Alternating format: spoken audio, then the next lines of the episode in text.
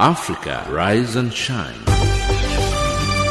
Africa, zorka. Africa, amka na ung'are.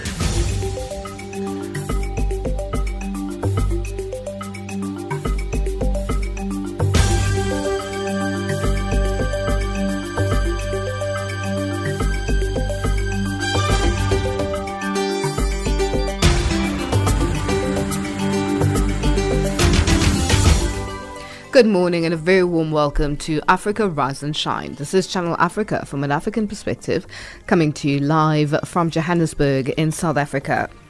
We are on DSTV's audio bouquet channel 802 and on www.channelafrica.co.za.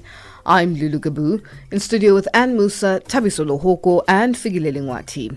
In our top stories on Africa Rise and Shine at the Sawa, Nigeria criticizes Transparency International over corruption survey, and Zimbabwean government discourages travel to China after coronavirus outbreak. In economics news, African Development Bank approves grant for disaster risk management in Zimbabwe, and in sports news, England beat South African Proteas to win series 3-1. But first up, the news with Anne Musa. SABC News. Independent and impartial. From an African perspective. A very good morning to you. I'm Anne Musa. The United Nations top human rights official has called on the government of the Democratic Republic of Congo to take action to curb rights violations by the army. Michelle Bachelet made the comments at the end of a 5-day visit to the DRC. Since President Félix Tshisekedi took office a year ago, there are continued reports of peaceful protests being banned or violently dispersed. Parts of the DRC is also wrecked by internal communal violence and armed conflicts that have left hundreds dead and thousands homeless. The BBC's Roger Walker reports. 19 extrajudicial executions in November alone. Her trip to Africa's second largest country has included talks with President Félix Tshisekedi, who took office a year ago.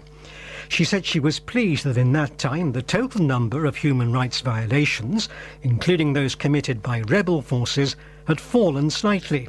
But she said her main concern was abuses by the state.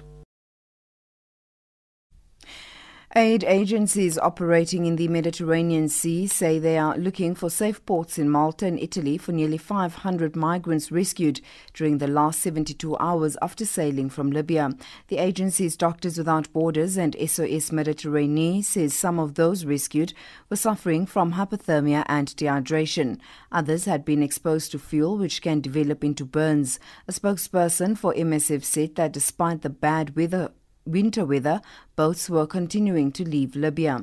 An internationally brokered truce between the UN-recognized Government of National Accord in Tripoli and the rival military commander Khalifa Haftar has broken down.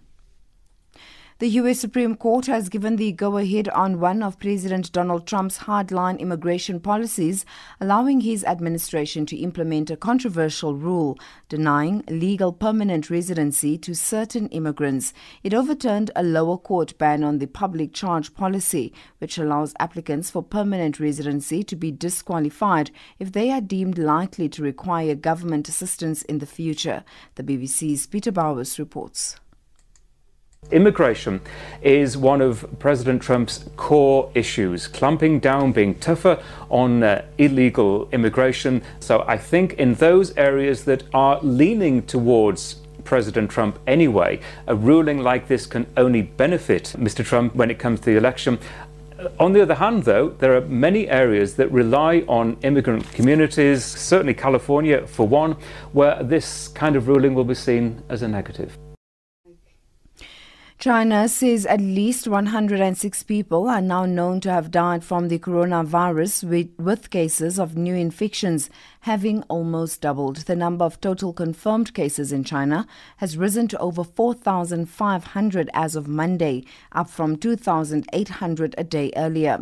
The city of Wuhan, thought to be the epicenter of it, is in effective lockdown, as is much of surrounding Hubei province.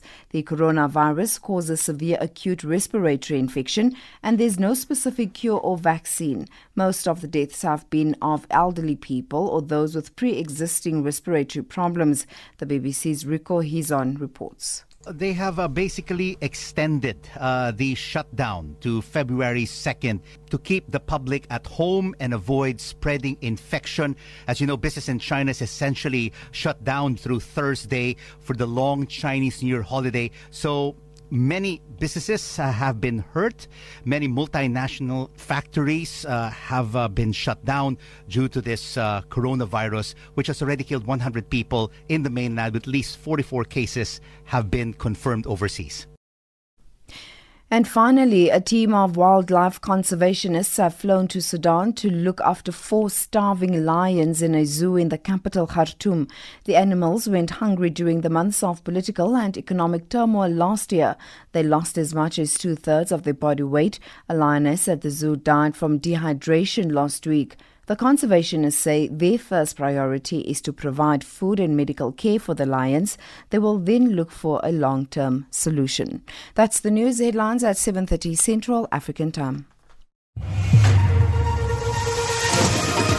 SABC News, independent and impartial. From an African perspective.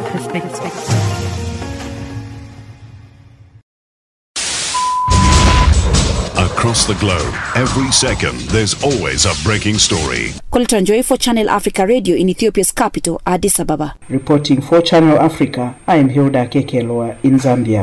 Our cutting-edge and hard-hitting journalism leaves no stone unturned, giving you the whole picture every time. George Muhango, Channel Africa, Blantyre. Reporting for Channel Africa, this is Moki Kinzeka in Yaoundé. From an African perspective, listen to Channel Africa in English, Kiswahili, French, Silozi, Portuguese and Chinyanja, informing the world about Africa. Join us every day and know what is happening around you. Channel Africa. Nigeria has criticized Transparency International following the release of a 2019 Corruption Perception Index report, which ranked it among the world's most corrupt nations. Nigeria was ranked 146 out of 180 countries with a score of 26 out of 100, making it the second most corrupt nation in the West African region. Channel Africa's Collins Atohengbe has more.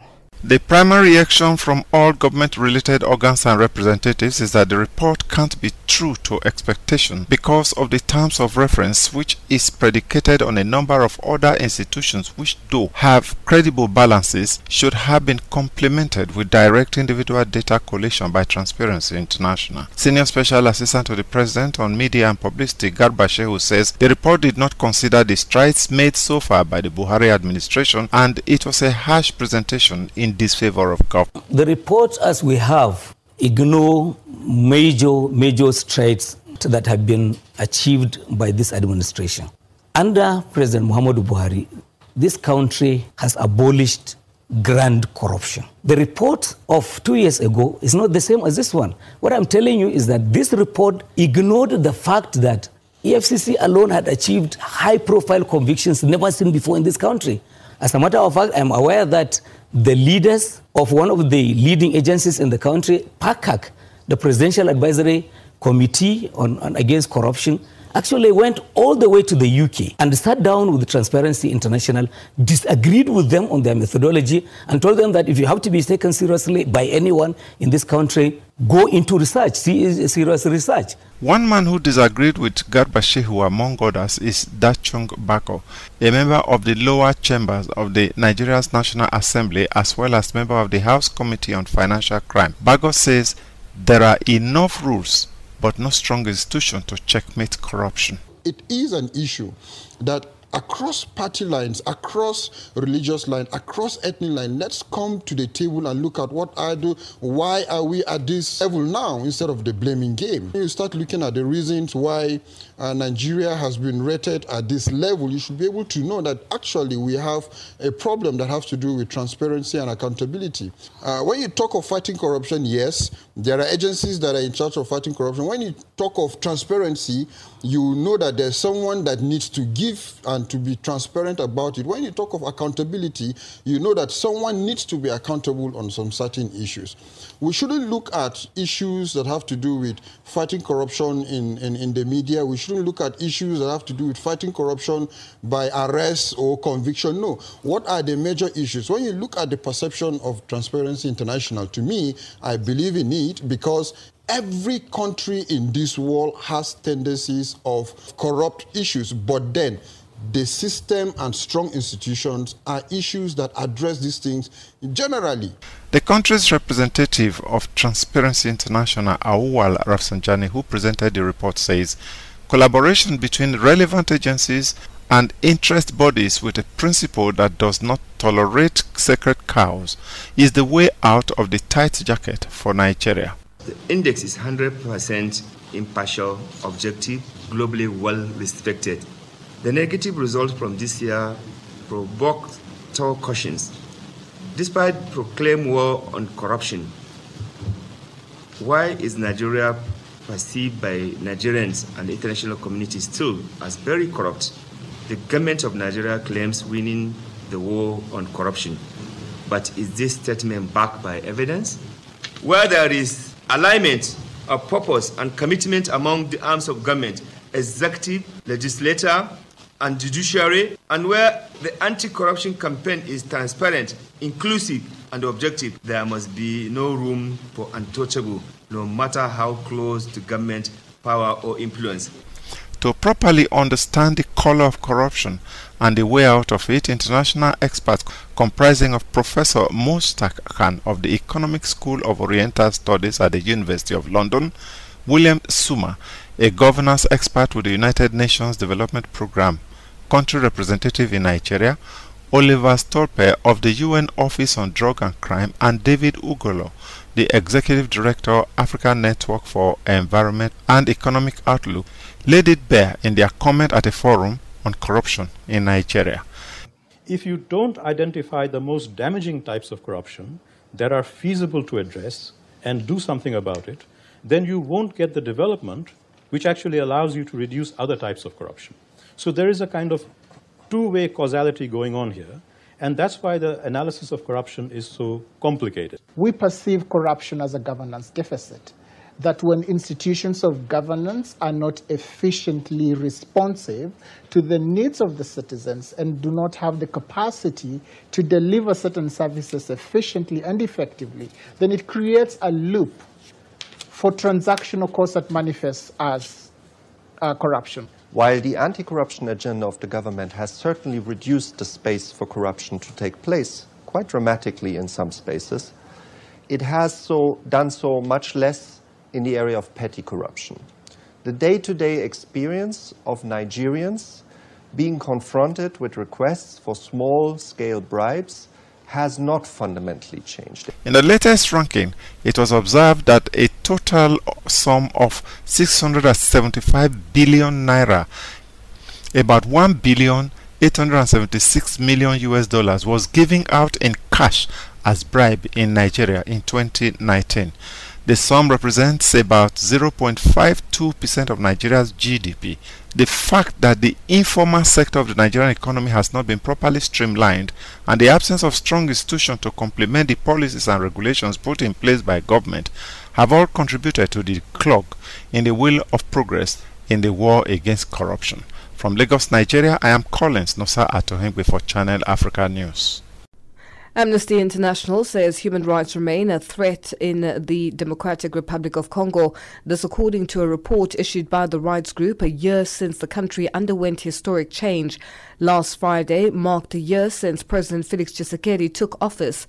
Amnesty International says militia violence, ethnic clashes and failure to hold rights abusers to account tops the record of President Félix Tshisekedi, who succeeded Joseph Kabila, DRC's ruler for 18 years. For more on this, Ntlanta Matlang spoke to DRC researcher at Amnesty International, Jean-Mobé Senga. President Tshisekedi's first year in office has been marked by a slight improvement in terms of right of association and right of to freedom of association and freedom of expression, although challenges remain in that regard too.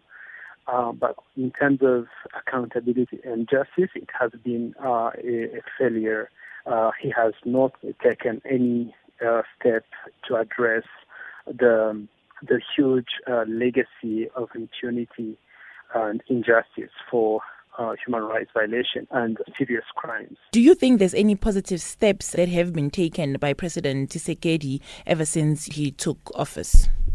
Yeah, so he released political prisoners. About 700 people were released from prisons.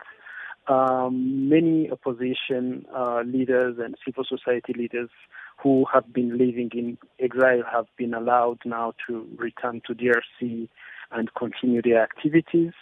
Some foreign correspondents, foreign reporters who had been expelled during the political crisis have been allowed to come back to the country. So those are concrete improvements in terms of civic space. But on the other hand, those who in the security apparatus who are responsible for the past crackdowns and serious crimes have not been held to account, and there is no sign that they are going to be held to account, because President Tshisekedi doesn't seem to be taking justice and accountability as a priority. In the report that you've since issued as Amnesty, you also allude to some of the continuing problems that the DRC continues to face. What are some of these issues that you are worried about as Amnesty? Yes, so those include the lack of accountability and justice for serious crimes and human rights violations, as I just said. But they also include the security issues, the protection of civilians, especially in the east, where thousands of people have been killed and continue to be killed on a daily basis, and millions have been forcibly displaced from their homes. So there are ongoing military operations, but the planning of those operations and the way they are conducted do not provide guarantees that their safety is taken seriously. The other challenge includes the reforms, the structural reforms of the justice system, the security system, so that to ensure that the rule of law is enforced and anyone responsible for human rights violations is held to account, because that's the only way we can prevent violations from repeating. Now, activists as well as opposition parties have raised concern that there are continuing crackdown on protests in the DRC. Do you also share the same sentiments as Amnesty? Yeah, it's not a sentiment, actually. It's a fact. The crackdown continue, probably on a lower scale compared to what used to happen during the Kabila years, but it continues, and it's a shame. It should not be the case, because there is no reason to impose blanket bans on protests or to violently crack down on students or civil society activists or opposition members or supporters who are organizing rallies peacefully. Or even if there is violence, there are rules for police intervention to restore the order. They can't use lethal force, and the any use of force should be proportionate to the violence. But that is still not the case, and that's something that President Tshisekedi's administration should address as soon as possible. That's Amnesty International DRC researcher Jean-Mobé Senga speaking to Ntlanta Matlang. Tune in to Vision 2030 with Una Pateke and Tabile Masugu, the new show revolving around the Sustainable Development Goals and Agenda 2030. Every Tuesday, 10 to 11 a.m. Central African Time. Connect with us on all social media platforms at Channel Africa 1, hashtag Vision 2030. Africa, rise and shine. Africa, Zorba. Afrika amka na ung'ae.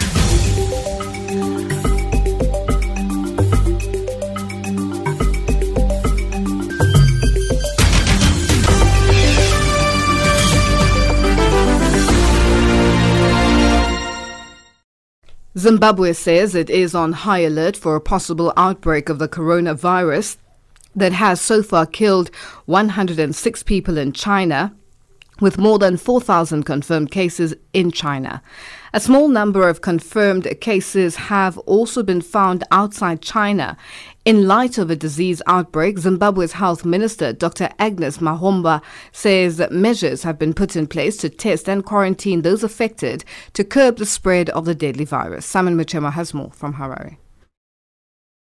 The Zimbabwean government has expressed confidence it will be able to deal with the coronavirus that has killed many people in China, the epicenter of the outbreak. Nearly 100 people have died so far in China, and more than 2,000 people quarantined after testing positive to the flu-like virus. Considering that Zimbabwe has close relations with China, resulting in nearly 2 million of them visiting to Victoria Falls and other tourist destination per year, the Southern African nation is worried.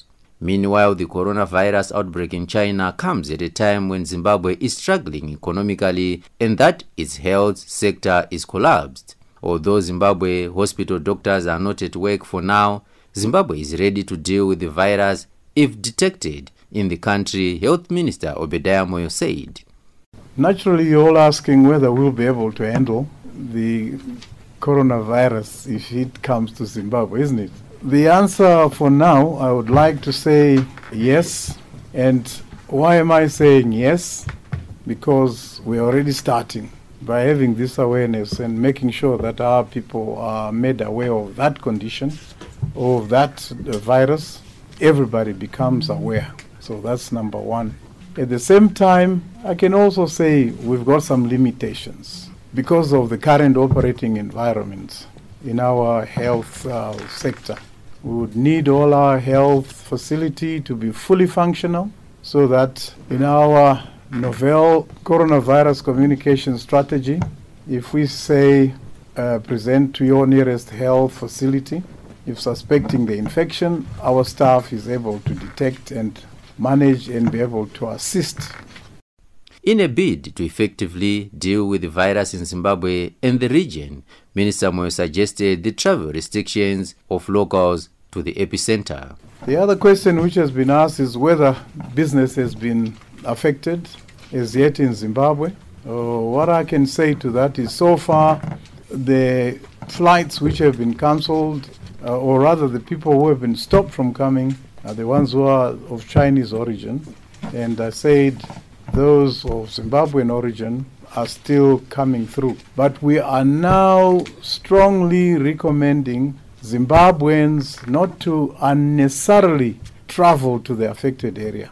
World Health Organization is recommending the use of particular antiretrovirals against the coronavirus following some successful treatment on one case in the West Africans recently. Accordingly, Zimbabwe is going to be using the same internationally acclaimed way of dealing with the virus, Health Minister said.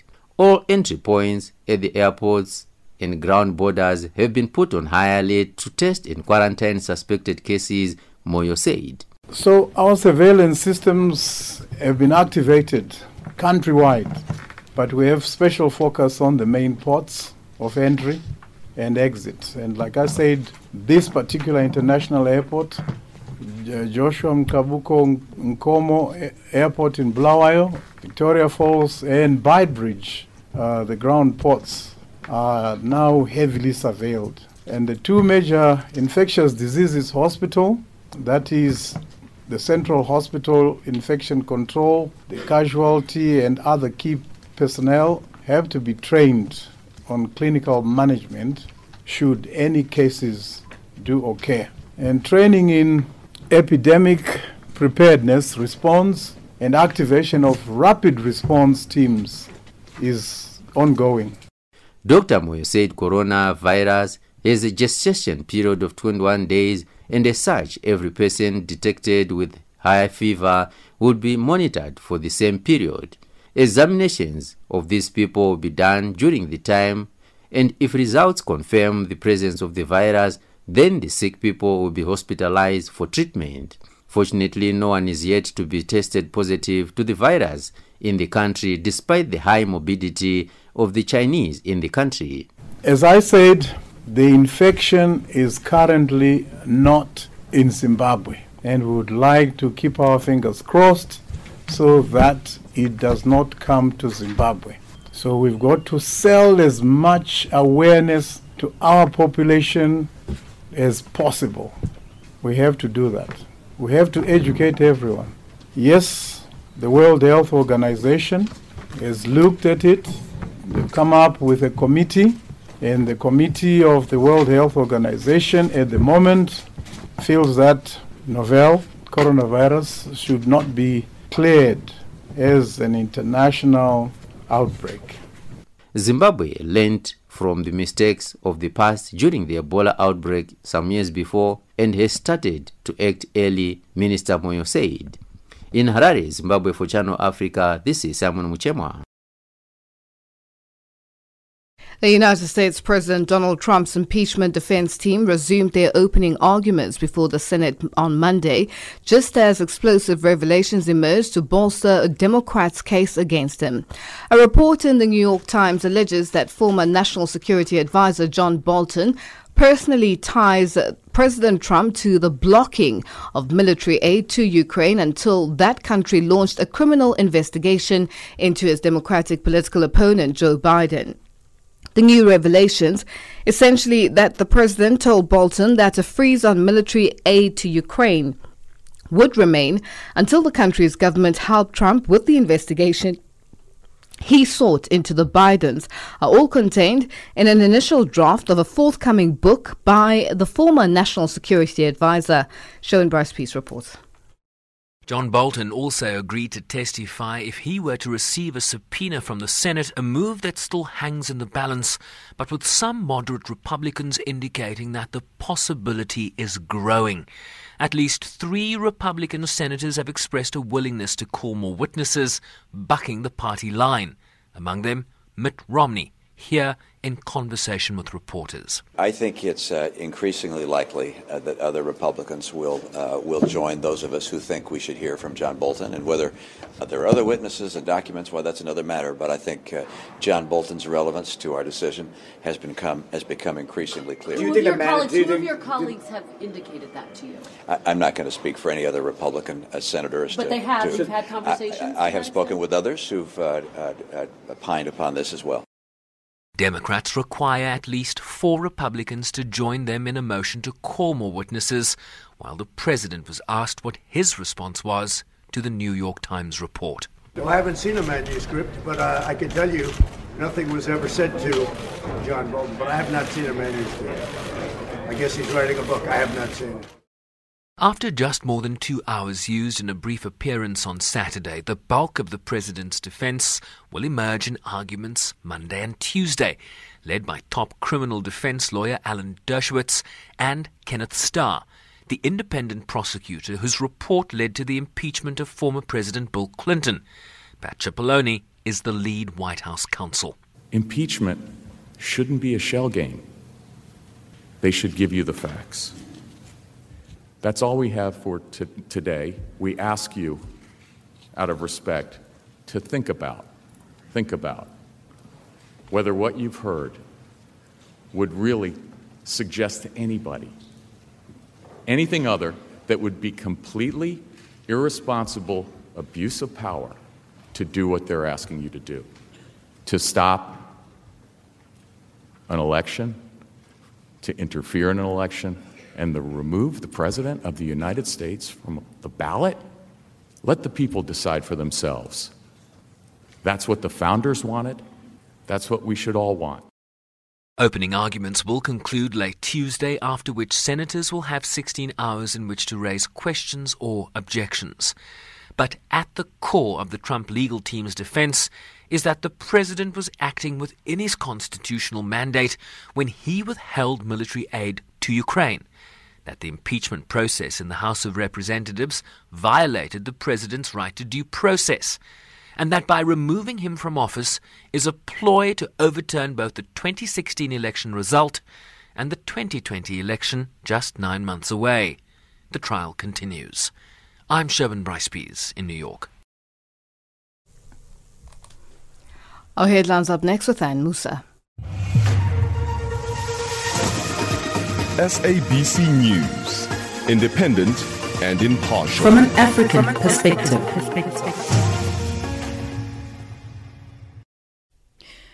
A very good morning to you. I'm Anne Musa. The headlines: the United Nations top human rights official has called on the government of the Democratic Republic of Congo to take action to curb rights violations by the army. Michelle Bachelet made the comments at the end of a 5-day visit to the DRC. Over 100 undocumented foreign nationals in Diepsloot, north of Johannesburg in South Africa, have been taken in and handed over to immigration officers from the Department of Home Affairs, who have been deployed in the area. And the U.S. Supreme Court has given the go-ahead on one of President Donald Trump's hardline immigration policies, allowing his administration to implement a controversial rule denying legal permanent residency to certain immigrants. Those are the stories making headlines. SABC News, independent and impartial. From an African perspective. Africa, rise and shine. Africa, zorka. Africa, amka na ung'are.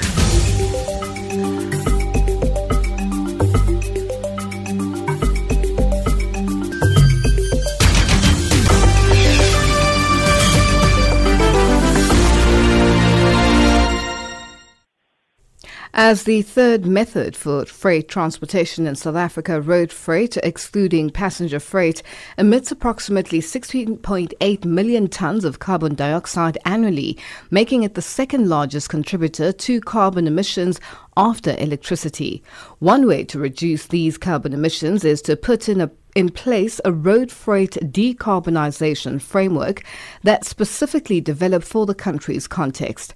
Dr. Leanne Terblanche obtained her doctorate in logistics management at Stellenbosch University, recently developed the first ever road freight decarbonisation framework for the Southern African nation that transport companies and policymakers can use to decrease emissions. Dr. Terblanche joins us on the line to expand on this. Dr. Terblanche, good morning and thank you for joining us on Africa Rise and Shine. Good morning. Thank you so much for calling me. Now, how would you quantify the damage that road freight transportation is causing the South African environment currently? So the road freight actually contributes to also the greenhouse effect. Carbon emissions is the primary source for greenhouse effect. So being the second largest contributor in South Africa is actually quite significant. Do you think that the decarbonisation framework that you have developed will address the issue of carbon emissions by freight transportation? And how really is it going to work? Yes, it will definitely address it. In the framework itself, there's 4 key decision-making influences which companies make that actively contribute to carbon emissions. Should a company decide to do something about those 4 decisions, it will definitely lower carbon emissions. The framework was tested on a company with positive results. Please take us through the details of the framework so that we have better understanding, because, you know, theoretically, you kind of try and picture it, but on the practical sense, you know, how would it work and how would it be implemented? So the 4 key decision-making influences is what will drive the carbon emission reduction. The first one is moving some of your freight to rail. It was calculated that approximately 7.5% of all South African freight can move to rail. So there is a certain saving percentage there. The second decision is to optimize your logistical network.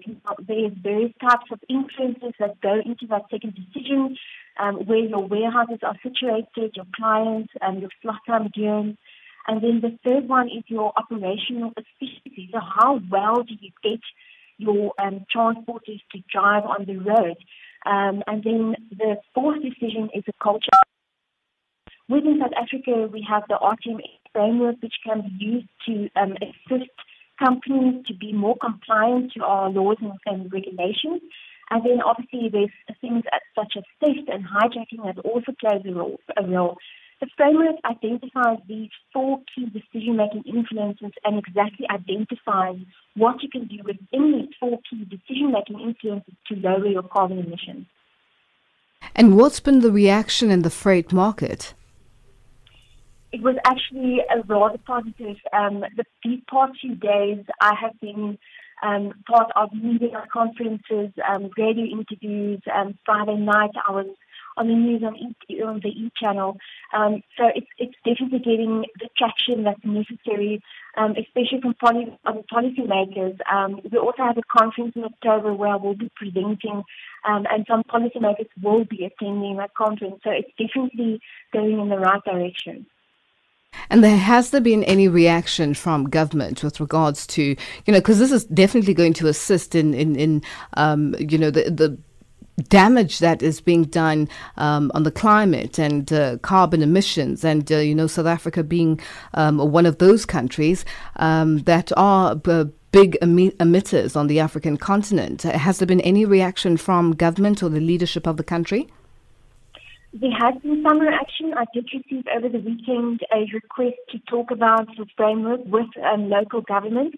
So I'm very pleased about this communication, and hopefully that will drive the decarbonization going forward. Dr. Terblanche, thank you so much for joining us this morning. Thank you so much. That's Dr. Leanne Terblanche, an ICT business analyst who recently developed the first ever road freight decarbonization framework for South Africa. Africa, rise and shine. Africa, zorka. Africa, amka na ungae.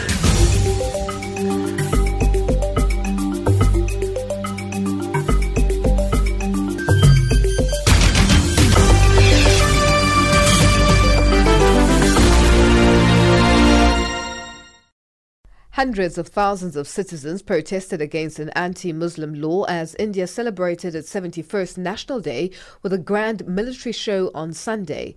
The government faces charges of destroying the constitution, which declared India into a secular Democratic Republic on the 26th of January in 1950. Rana Sen reports from New Delhi.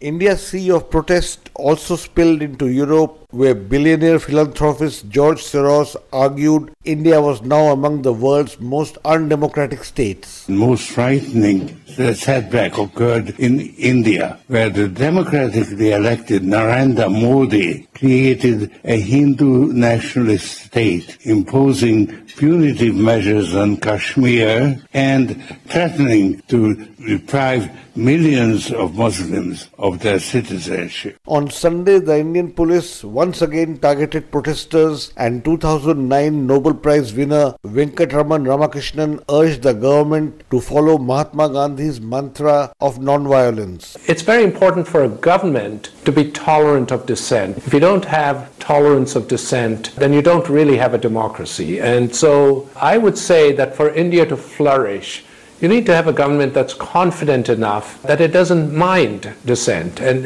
dissent is the best way to get critical feedback. The celebrations came just as the World Democracy Index downgraded India to its lowest rank since 2006. The Mahatma's grandson Gopal Krishna Gandhi said the nation was in grave danger. We have to admit that there is an extraordinary crisis, and there the younger generation has shown us the way that Gandhi And all the founders of our constitution would have hailed for two reasons. One, that they have shown tremendous confidence. And two, they have tried to remain completely non-violent. Prime Minister Narendra Modi insists the controversial law meant no harm to India's 200 million Muslims. But author Farhad Naqvi disagreed. The protests across India are a response to this slow gnawing away of the institutions that we have seen specifically under this government.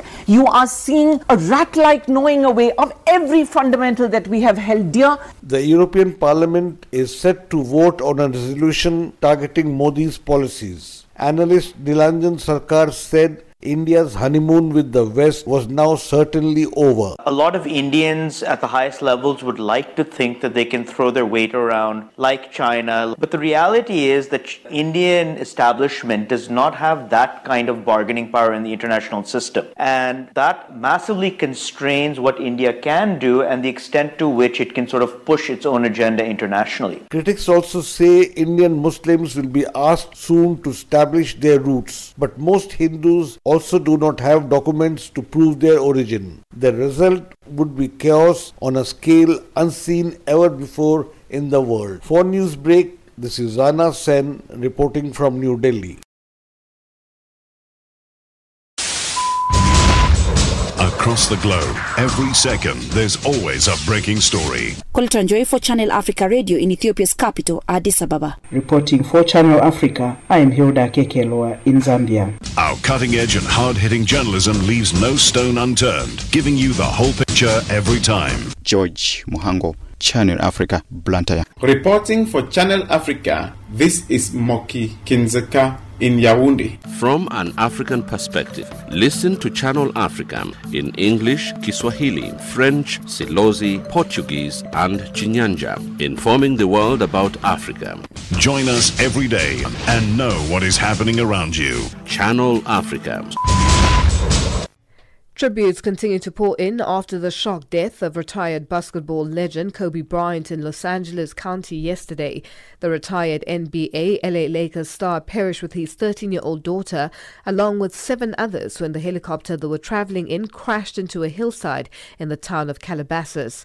While the National Transportation Safety Board has launched an investigation into the cause of the crash, fans, friends, colleagues and even presidents have all shared in the nation's grief. Sherwin Bryce-Pees reports. Kobe Bryant won multiple NBA championships with the Los Angeles Lakers and was considered one of basketball's all-time greats. He and his daughter Gianna, along with 7 others, among them parents, their children and the pilot, were on their way to a basketball academy where Bryant coached his daughter's team. Despite growing interest and attention near the crash site in Calabasas, authorities have warned people to stay away, as Sheriff Alex Villanova explains. As you can imagine, it's a logistical nightmare in a sense, because the crash site itself is not easily accessible. However, we're now faced with well-wishers and people mourning who have descended on the area, on the residential community, and even the crash site itself. And we have to reiterate, it is off limits to everybody except the first responders and investigators.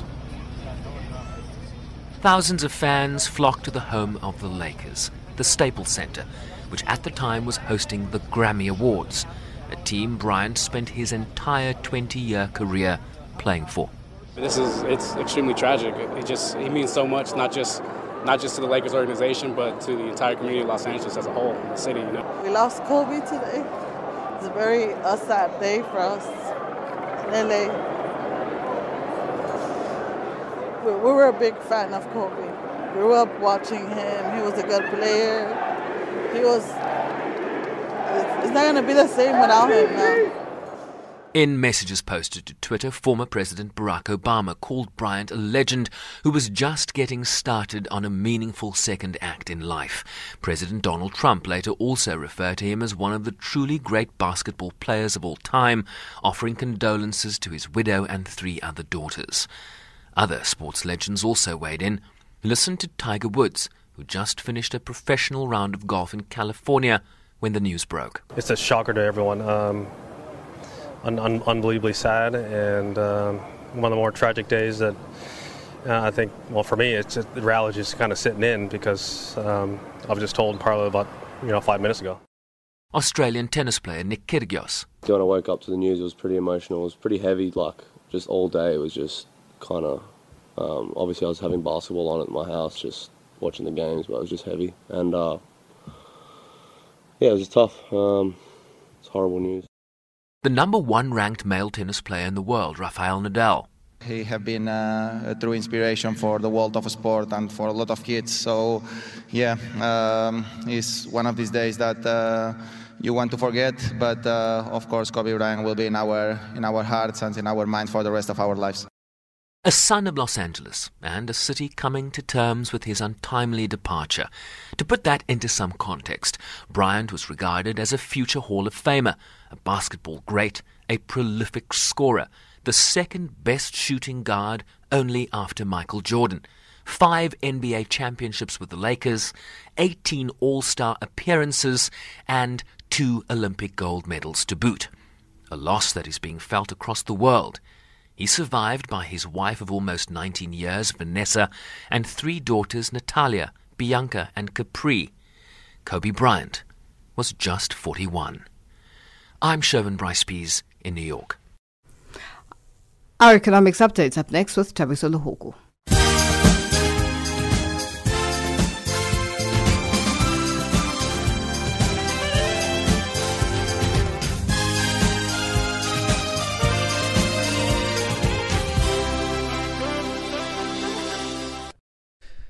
Good morning. The National Union of Motor Workers of South Africa has signed a 3-year settlement agreement in the Motor Industries Bargaining Council. MIBCO represents workers in the motor sector, including in component companies, petrol stations and car dealerships. The South African motor sector also employs about 306,000 workers. NUMSA secured an 8% increase for garage workers as well as dealership employees and a 7.5% increase for component manufacturers. Spokesperson Phakamile Hlubi-Majola.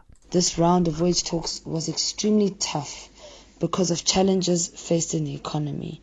But despite this, we managed to secure higher wages, in particular for garage workers who are the lowest paid in the sector. As NUMSA, we wish to thank our officials for working tirelessly to secure these increases, and we urge them to continue to serve our members to the best of their abilities.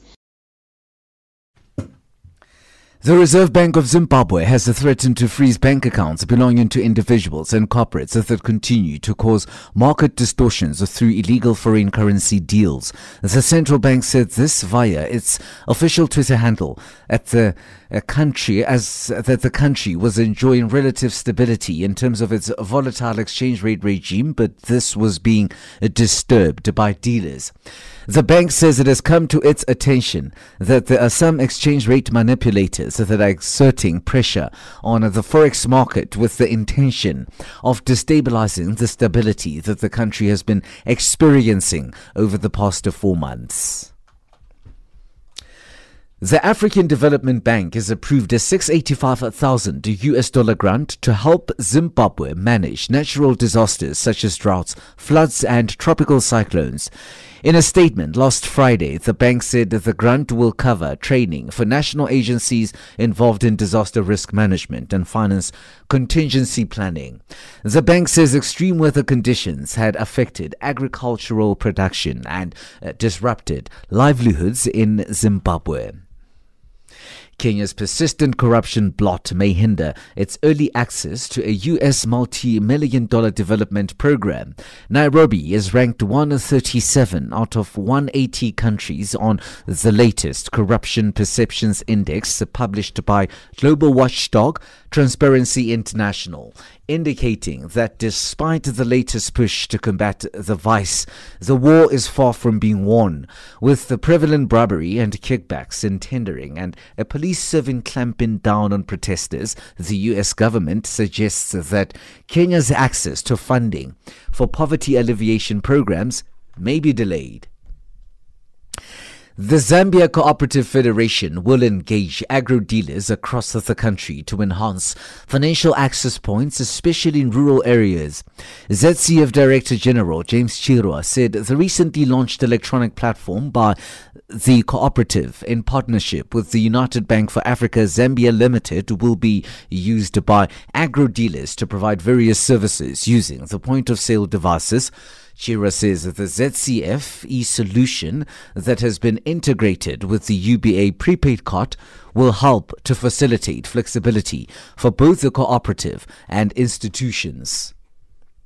The US dollar is trading at 360.13 Nigerian naira, 10.62 Botswana pula, 99.80 Kenyan shilling, and 14.48 Zambian kwacha. In BRICS currencies, $1 will cost you 4.19 Brazilian real, 62.59 Russian ruble, 71.32 Indian rupee, 6.93 Chinese yuan, and 14.53 to the South African rand, 76 pence to the British pound, 90 cents to the euro. Gold $1,580, platinum $988 per ounce, Brent crude $58.95 a barrel. From an African perspective.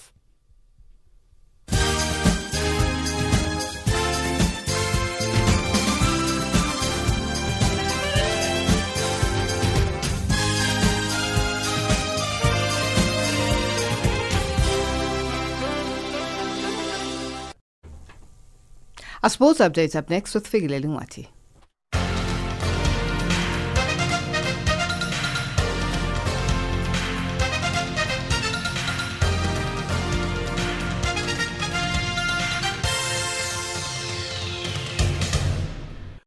In this hour, in our sports update, we begin with tennis news. World number one Ashleigh Barty will take on young American Sophia Kenin in the first semi-final of the Australian Open.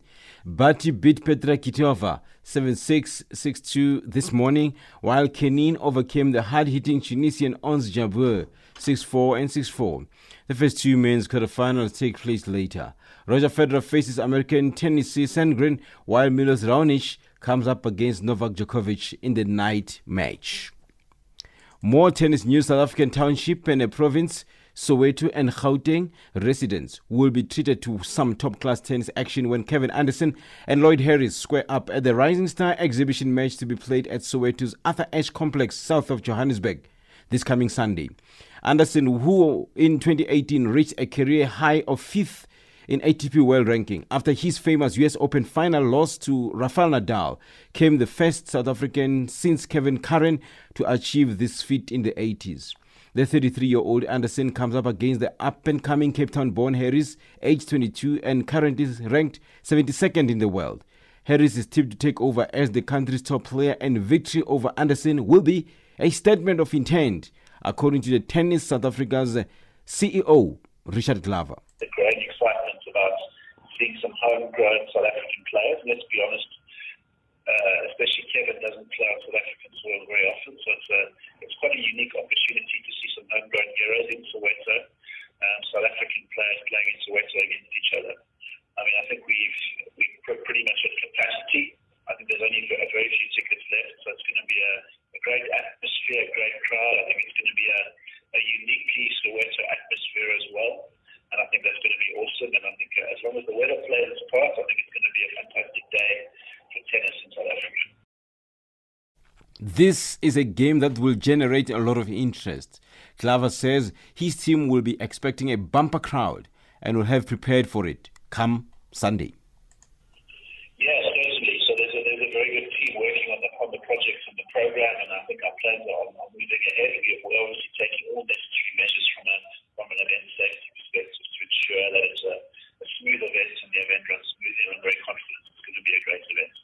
Obviously, the only thing we can't predict or control is the weather, but I think all other areas at the moment are proceeding very smoothly. On to football news. South African senior national team Banyana Banyana star Thembi Kgatlana has completed her transfer move to Portuguese giants Benfica. After a successful stint in China with Beijing BG Phoenix, the 23-year-old is excited with her move from Asia to Europe. Benfica's vice president Fernando Tavares expects big things from the South African as they hope to utilize her ability to qualify for the UEFA Women's Champions League. Khatala was once considered the best African of the year in 2019, and Tavares says acquiring her will endow Benfica's attack with several solutions. And finally, the series win over South Africa had given England a template for the next Ashes series, Captain Joe Root said after another emphatic test win yesterday. England's team, with a mix of experience and promising young stars, beat South Africa by 191 runs in the fourth test yesterday to complete a 3-1 series triumph. After failing to prize back the Ashes last year when they drew 2-2 in the 5-test series at home, Root said the win in South Africa provided a timely boost. England are next in Sri Lanka in March and then host the West Indies and Pakistan later this year. Root said the 6 home tests will give the team an opportunity to string together positive performances in completely different conditions. That is the sport news this hour.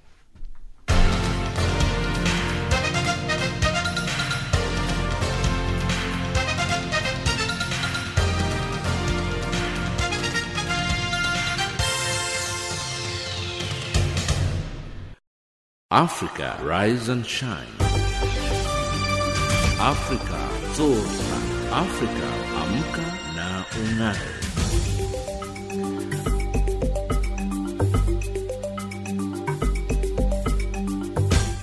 Recapping our top stories on Africa, Rise and Shine at this hour. Nigeria criticizes Transparency International over corruption survey. And Zimbabwean government discourages travel to China after coronavirus outbreak. That wraps up Africa Rise and Shine today. For myself, Lulu Gabu, producer Pumuzo Ramagaza, and Tutungubeni, technical producer Mario Edwards, and the rest of the team, thank you for joining us. For comments about our show, send us an email at info@channelafrica.org or tweet us at @RiseShineAfrica. Taking us to the top of the hour for the news is Mikasa with a song titled Toka.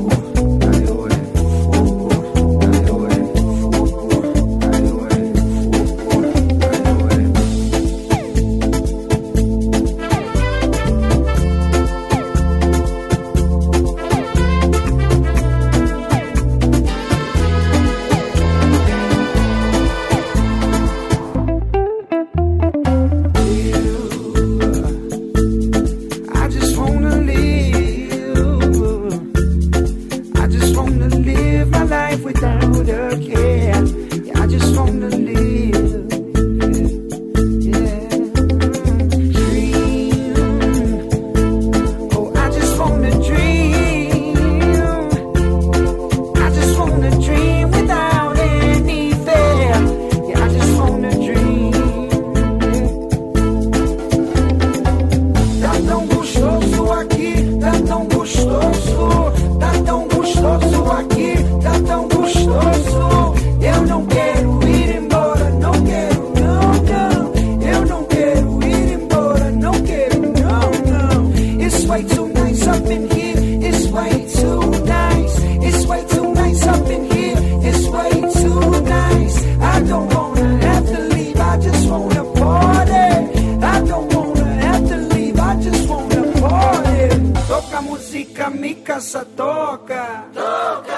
Toka muzika mika satoka toka. Toka muzika mika satoka toka. Toka muzika mika satoka toka. Toka muzika